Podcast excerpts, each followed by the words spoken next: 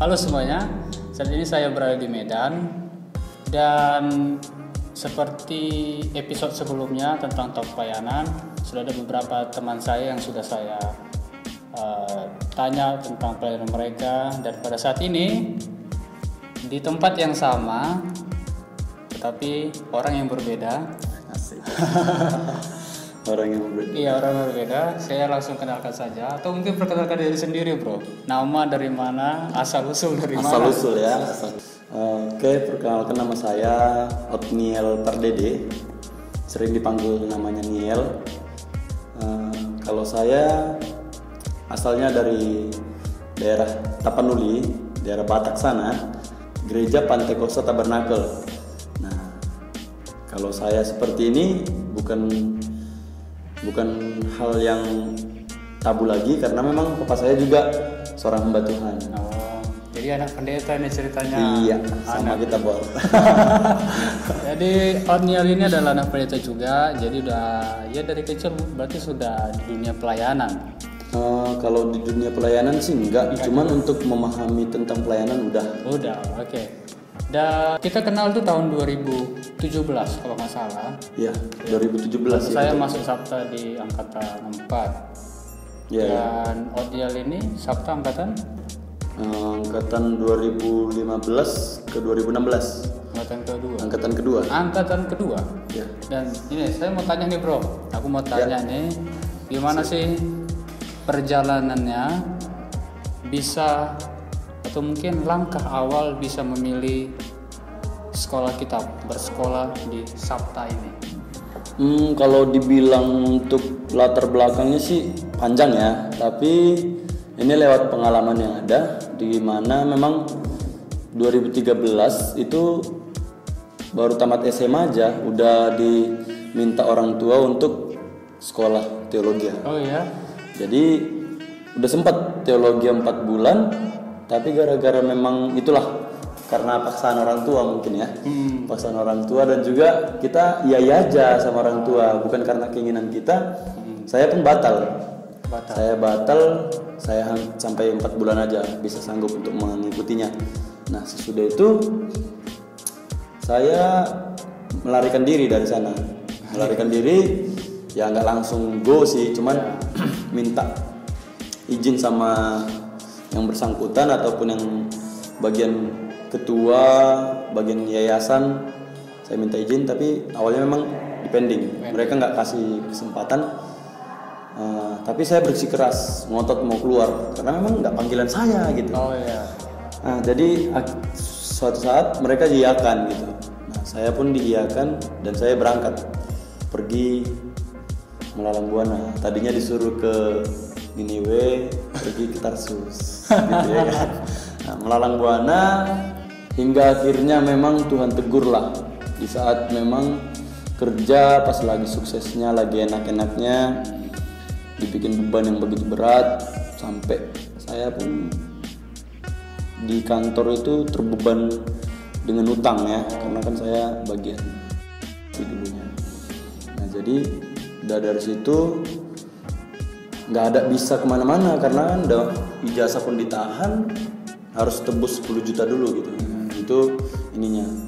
Bisa lah ditebus 10 juta dan ijazah pun bisa balik. Tapi mau ngelamar ke mana pun saya masih mikir gitu. Akhirnya terlontar-lontar aja jadi jadi dibilang gembel sih enggak gitu kan gembel sih enggak cuman eh, untuk saat itu saya bareng sama keluarga. Cuman memang nggak ada kegiatan apa pun. Dan sampai saya mikir ini memang memang saya nggak berjodoh untuk dunia atau gimana gitu kan. Nah suatu saat saya konfirmasi sama orang tua. Dan orang tua ini bilang oh iya ada seorang hamba Tuhan yang mau ngomong sama kamu katanya. Orang seorang hamba Tuhan ini teman akrab papa saya. Dan memang dari dulu waktu sekolah Alkitab juga eh, mereka udah kompak gitu. Oh udah kompak. contoh kayak bro sama saya kan satu angkatan. Nah itu kompak sampai mm, menjalin hubungan walaupun udah sama-sama melayani di mana pun itu tetap balance gitu. Nah inilah yang menjadi uh, awal langkah saya bisa memang mau terima kenyataan kalau kita itu memang untuk Tuhan gitu. Sampai saya telepon beliau beliau bilang karena udah panjang kali lebar nih ceritanya. Jadi beliau bilang udahlah kamu cobalah dulu datang ke Medan. Nanti di sini kita rundingkan lagi katanya. Oke saya balik ke Medan 2015 bulan 2 Hmm. saya tinggal di rumah beliau. Nah itu tadinya kan kita hidupnya enak gitu. Ya. nah tiba-tiba kalau di rumah pendeta ini kan eh, dibilang pembantu sih enggak. Cuman memang itulah kalau memang tinggal di rumah pendeta apa adanya dan juga apa pun yang ada di rumah itu ya wajib dikerjakan gitu kan. Jadi saya nggak terima gitu. Karena pola pandang saya dulunya kalau orang yang tinggal di rumah pendeta itu wajib disuruh-suruh sama pendeta. Wajib disuruh ini wajib oke ini Ya. oke gitu kan. Nah suatu saat saya pun seperti itu juga disuruh-suruh ke mana-mana. Awalnya saya nggak terima gitu kan. Cuman memang saya nggak bilang sama beliau. Saya pendam dalam diri apa ini yang Tuhan mau memang dalam hidup saya? Saya bilang gitu kan sama Tuhan. Pertama memang saya nggak ngeh kalau ini memang panggilan Tuhan. Saya ikuti hari-hari hari-hari tibalah ada penamatan Sabta di angkatan pertama. Nah, itu saya memang nggak ikut. Cuman hmm, pada saat itu eh penamatan Sabta, oh iya saya ikut penamatan Sabta saya ikut. Saya lihat gimana gitu kan. Lalu pendeta ini bilang gimana kamu mau masuk? Katanya. Saya masih senyum, saya nggak bisa jawab gitu kan. Saya masih senyum. Nah beberapa hari atau beberapa minggu gitulah dia nanya kembali gimana kamu mau nggak masuk katanya dan nanti lo om saya bilang gitu. Rupanya beliau udah konfirmasi sama sekolah Alkitab ini sama gereja ini gitu. Kalau saya bakalan masuk ke sini. Oh. nah sampai saya pun jadi ya udahlah mau kayak mana pun ikut aja lah dulu gitu kan. Awalnya memang saya coba-coba sama seperti kejadian pertama. Nah di saat coba-coba ini memang ya udah jalani jalani jalani. Memang nggak sepenuhnya memang masih kan. Cuman di situlah memang ketika saya memang betul-betul ah kalau memang nggak ada jalan keluar ya udahlah di sini aja gitu. Ketika saya udah bilang udahlah memang serah sama Tuhan aja mau gimana. Lagian pun kalau saya kalau keluar dari sini lagi saya kasihan sama orang tua. Ya, ya. yang saya pandang itu pertama orang tua. Juga orang tua yang mengajarkan saya kepada Tuhan gitu. Kalau sayanya nggak ada bernajar saya jadi ini gitu cuman ketika udah digembleng di sini saya terima semuanya. Ya mau nggak mau ya kan? Mau nggak mau. Karena kan saya udah jalani masa saya harus gagal kedua kalinya? Iya, iya, iya. kan nggak enak. Iya, betul. padahal ini tantangannya cuma setahun. Yang kemarin itu empat tahun. Dan masa Sur- yang Surabaya setahun juga. Enggak, yang di Surabaya maksudnya empat tahun ya kan? Ya, Karena juga jauh juga kan? Heeh. Surabaya juga. jadi ah, masa yang setahun saya gagal gitu kan udahlah pasti bisa pasti bisa walaupun waktu sekolah itu cuman saya aja laki-lakinya kan kami ada tiga orang tuh mahasiswanya Nah itu, itu yang itu yang menarik juga di angkatan ini, angkatan dua ini. Hanya Ya. tiga orang ya. iya tiga orang tiga orang jadi dua cewek satu laki-laki itu saya Iya. Ya jadi kalau memang di selama tinggal di sini memang dibilang enak sih gimana ya? Enak nggak enaknya? Enak sih enak, semua ada gitu kan. Iya iya betul. Semua ada, baik dalam segi apa pun wajib disediakan. Tapi yang nggak enaknya bagi saya itu karena teman komunikasi kita itu tidak ada. Oh, Teman cowok gitu kan. Iya, iya. Sangkatan saya kok nggak ada gitu cowok iya untuk komunikasi ngobrol atau mungkin eh, mungkin saya pikir gini mungkin itu kehendak Tuhan juga kalau ada cowok nanti saya entah berantem sama dia entah gimana nggak tahu jadi ya udahlah pola pandang saya ngikut aja dulu alurnya Tuhan gimana gitu Oke, jadi setelah masuk Sabta itu belajarnya kan setahun. nah, Nah belajar setahun apa sih yang eh, pengalaman apa yang baru yang didapatkan selama setahun belajar di Sabta mengenai pelajaran? mengenai pelajaran kalau untuk ini kan dari ajaran gereja tabernakel ya Iya. Nah, jadi kalau untuk ajaran tabernakelnya saya udah tahu dulunya, cuman kan nggak saya nggak mendalami. Iya. Nah, yang saya tahu itu tentang Yohanes 1 ayat 1 Hmm. itu saya pas jelas, jelas tahu sepenuhnya bahwa firman itulah Allah gitu. Jadi awal mulanya saya nggak percaya kalau dibilang firman firman firman. Itu kan yang disampaikan bukan itu Allah gitu kan. Tapi rupanya pola pandangnya bukan seperti itu gitu jadi ketika apa yang disampaikan itu memang dari Allah dan itu memang berasal dari Allah dan itu Allah yang menyatakan Ada nggak pengalaman yang bagaimana ya? Mungkin sedikit aneh Hmm.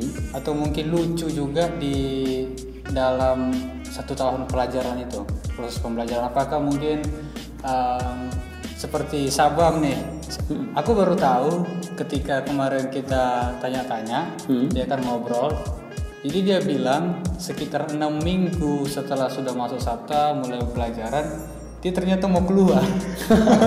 Itu itu itu itu. Bahkan katanya eh, gedung se- sebelah ini kan mau lagi proses pembangunan. Ada papan atau kayu dia rencana mau dari situ. Nah, itu, itu, itu, itu, itu, itu kejadian di mana memang saya sebelum sebelum pembukaan ya, sebelum pembukaan untuk Sabta, saya kan udah masuk tinggal di sini nih, seminggu nih. seminggu Jadi selama seminggu di sini ada teman saya dulu di sini, anak pendeta juga. Dia kenal pribadi saya gitu kan. Kalau saya itu orangnya liar atau gimana. Nah, dia langsung nanya, gimana bro? Di sana nanti sanggup nggak gitu kan? Oh, Atau kamu lihat dulu bangunannya katanya. iya. Kamu lihat dulu bangunannya. Ini bangunannya ini empat, ya empat, lima lantai ya? Lantai sampai rooftop Ya sampai ya. Jadi dia bilang gini, ini berapa kali lompat ini bro? Biar kamu lompat dari pagar katanya. Enggak lah, saya bilang saya nggak seperti itu lagi. Saya bilang gitu kan. Nah, jadi selama itu tadi kan pertanyaan yang menariknya, eh, apakah ada niat untuk keluar gitu kan? Ah, iya. Nah itu terjadi. Gitu. oh iya Memang saya pengucapan saya sama teman saya itu nggak ada gitu. kan. Ah, Jadi ketika udah jalan empat bulan ya, empat bulan mulailah ya kan, mulai bosan, mulai jenuh dengan keadaan yang ada juga jenuh. iya Kita kan nggak bisa megang handphone nih, Iya, nggak ada komunikasi apa-apa. Jadi termenung lah, paling baca Alkitab. Itu pun kalau kalau kita terniat, kalau enggak ya terbengong-bengong gini kan. iya iya. Jadi saya sering itu ke lantai paling atas atap tuh. Jadi saya sering nongkrong di situ sendiri merenung gitu. Gimana ya sanggup ya? Gitu gitu. Ya? Udahlah, nyat aja lah keluar. Itu eh, kalau nggak salah tujuh bulan setelah menjalani studi lah aku rasa. Tujuh bulannya mau niat keluar oh sampai ah, udahlah orang tuh sama orang tua nih aku komunikasi udahlah nggak sanggup gitu kan orang tua semangatin semangatin semangatin udahlah ya. semangat lagi lah naik lagi ya kan naik lagi pelan pelan pelan pelan bakalan selesai gitu. Sampai ujung ujungnya memang betul betul selesai kalau selesai memang untuk prosesnya memang sulit lah untuk diterima dengan tiga orang yang tadi di angkatan bro itu tiga tiganya selesai semua selesai semua selesai semua puji Tuhan ya. selesai semua dengan ya itu pasti ada proses seperti itu ya Ya, memang. Kalau untuk untuk hmm, namanya manusia ya kan pasti ada gesek menggesek Iya. ada.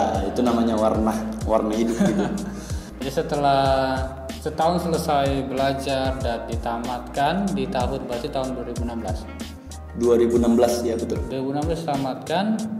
Setelah mau penamatan ini, apakah sudah ada planning eh, setelah lulus ini Sabta ini mau ke mana? Ah, itulah. Jadi ketika udah mengen- mengenal ya kan mengenal tentang panggilan Tuhan, udah juga belajar.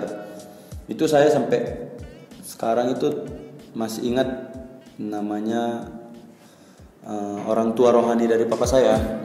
Itu pernah bilang sama saya waktu saya SD ya, SD kelas 4 atau kelas 5 SD gitu kan. Beliau bilang sama saya gini.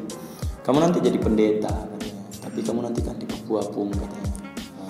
Nah, nanti kamulah yang biaya nongkosin kami katanya. Pulang pergi ke Papua katanya gitu.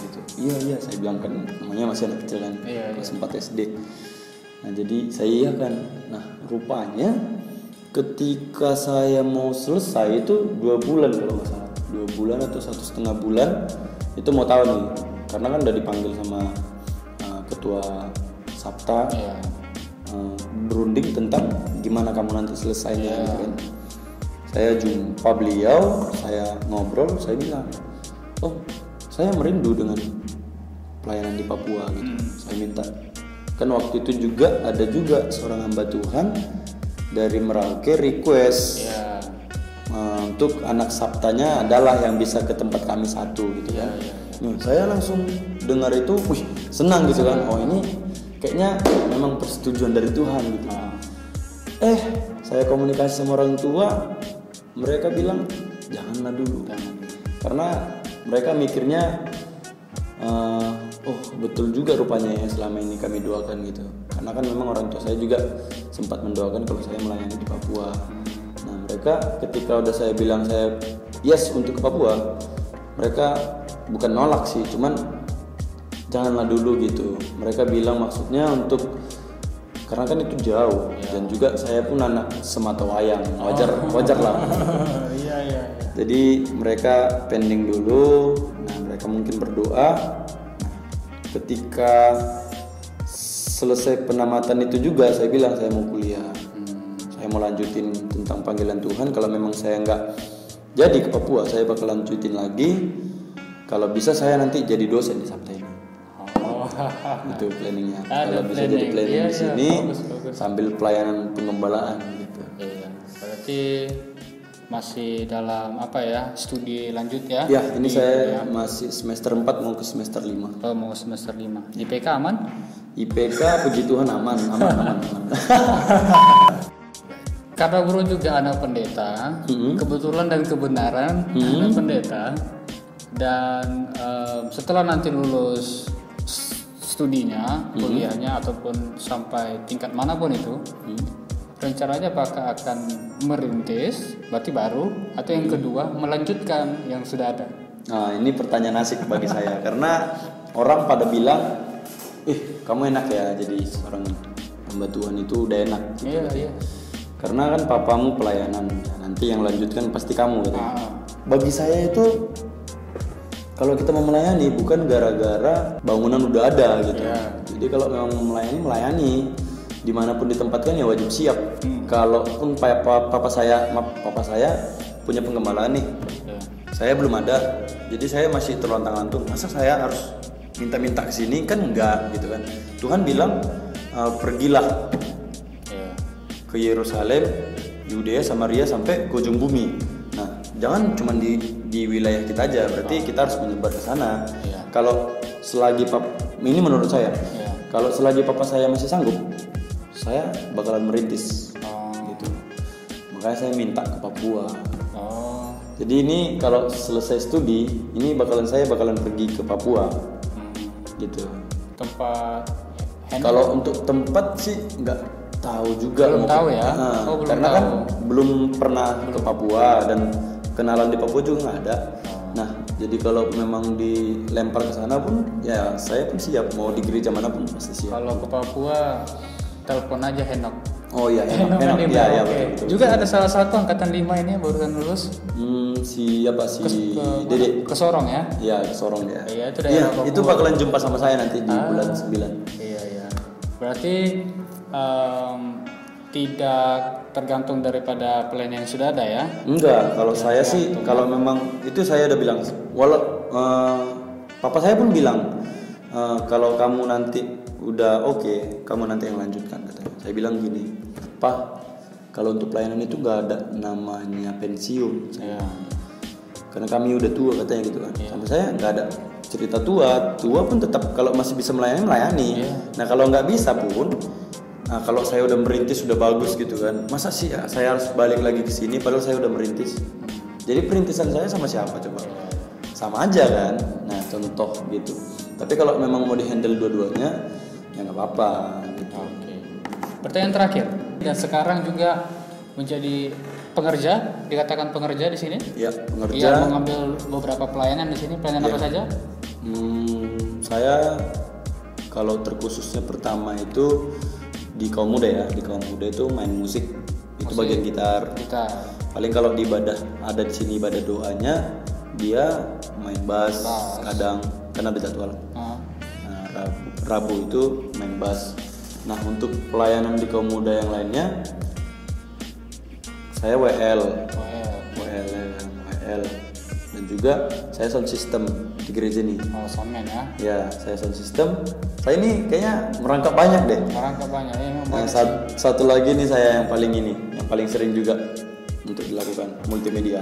Multimedia. Ya saya untuk bagian multimedia megang kamera gitu sama kayak bro lagi berhadapan dengan kamera terus ya kan eh ya ya ya menurut bro Sabtu itu bagaimana Wih, kalau bagi saya sempat orang memikul nama Sabta itu orang yang memang the best. Kenapa the best? Karena lewat adanya Sabta ini kita mengerti namanya hidup, hmm. gitu kan? Itu untuk pertamanya mengerti gimana hidup, gimana mau berlanjut, gimana mau hidup di dalam Tuhan. Gitu. Berlanjut ini ke dunia atau ke Tuhan gitu. Jika udah memikul nama Sabta itu kita serasa kayak kapas putih putih yang tidak ada noda jadi ketika ada noda dikit nampak oh nah seperti itu juga memikul nama Sabta ini jadi kita harus was was untuk menjaga dan juga berikanlah kalau Sabta ini memang nama yang terbaik gitu. Karena lewat Sabta dan juga ketika saya memang selesai Sabta saya memiliki banyak teman. Banyak temannya gini dalam arti orang yang dulunya nganggap remeh sama saya dulu saya memang orangnya agak lumayan bandel gitu kan. Jadi orang dulu nganggap remeh. Jadi ketika mereka tahu saya masuk sabta sekolah sabta gitu kan sekolah alkitab mereka langsung pada datang gitu kan. Eh kenalan lagi balik bagus komunikasi sampai sekarang pun masih bagus. Bahkan saya itu ada sampai ke mana-mana komunitas pun ada gitu. Oh dengan saya membawakan nama Sabta karena saya udah jadi lewat angkatan Sabta saya udah bisa berkembang enak lah gitu. Itu tadi pandangan Bro Niel eh, bagaimana Sabta itu? Ya. thank you bro. Oke. udah sharing eh, tentang pengalamannya di ruangan ini kita sedang berada di ruangan kelas kita sih ya ruang kelas ya ini inilah pola-pola yang diajarin sama dosen dia iya dosen ya, awalnya sih membingungkan tetapi lama-lama akan semakin mengerti dan mengasihkan ya awalnya dipikir "Hmm, lapangan bola atau apa?" gitu ya kan Iya. pertama nengok kok ada gawang-gawangnya Iya, itu sering Ada titik-titik apa iya, gitu. sering diperkatakan banyak orang. Rupanya di dalam situ ada kebenaran Thank you bro. Oke. Sekali lagi kita jumpa mungkin di lima tahun 10 tahun Oh, kemudian. janganlah setahun kemudian mungkin, bagi saya karena kan itu ada KMI. Iya. Ya itu kan kita tahun depan jumpa bulan 8 Iya, tapi eh, harapan aku mungkin lima tahun atau 10 tahun kemudian bro mungkin sudah jadi hamba Tuhan. itu Tidak, pasti pasti. itu udah sama-sama membuka pengembalaan, jumpa nanti saling khotbah di gereja masing-masing. Iya. Dan juga contoh, bro udah buka pengembalaan, saya buka pengembalaan, bro saya undang tuh jadi pengkhotbah di gereja saya. Iya, kita ready. Oke, terima kasih ya bro ya dan juga terima kasih sudah menonton video ini. Dan bisa mungkin saya bisa mengajak teman-teman yang lain karena masih banyak teman yang di Medan tetapi waktu saya di tahun ini ataupun saat ini singkat saja. Terima kasih sudah menonton. God bless.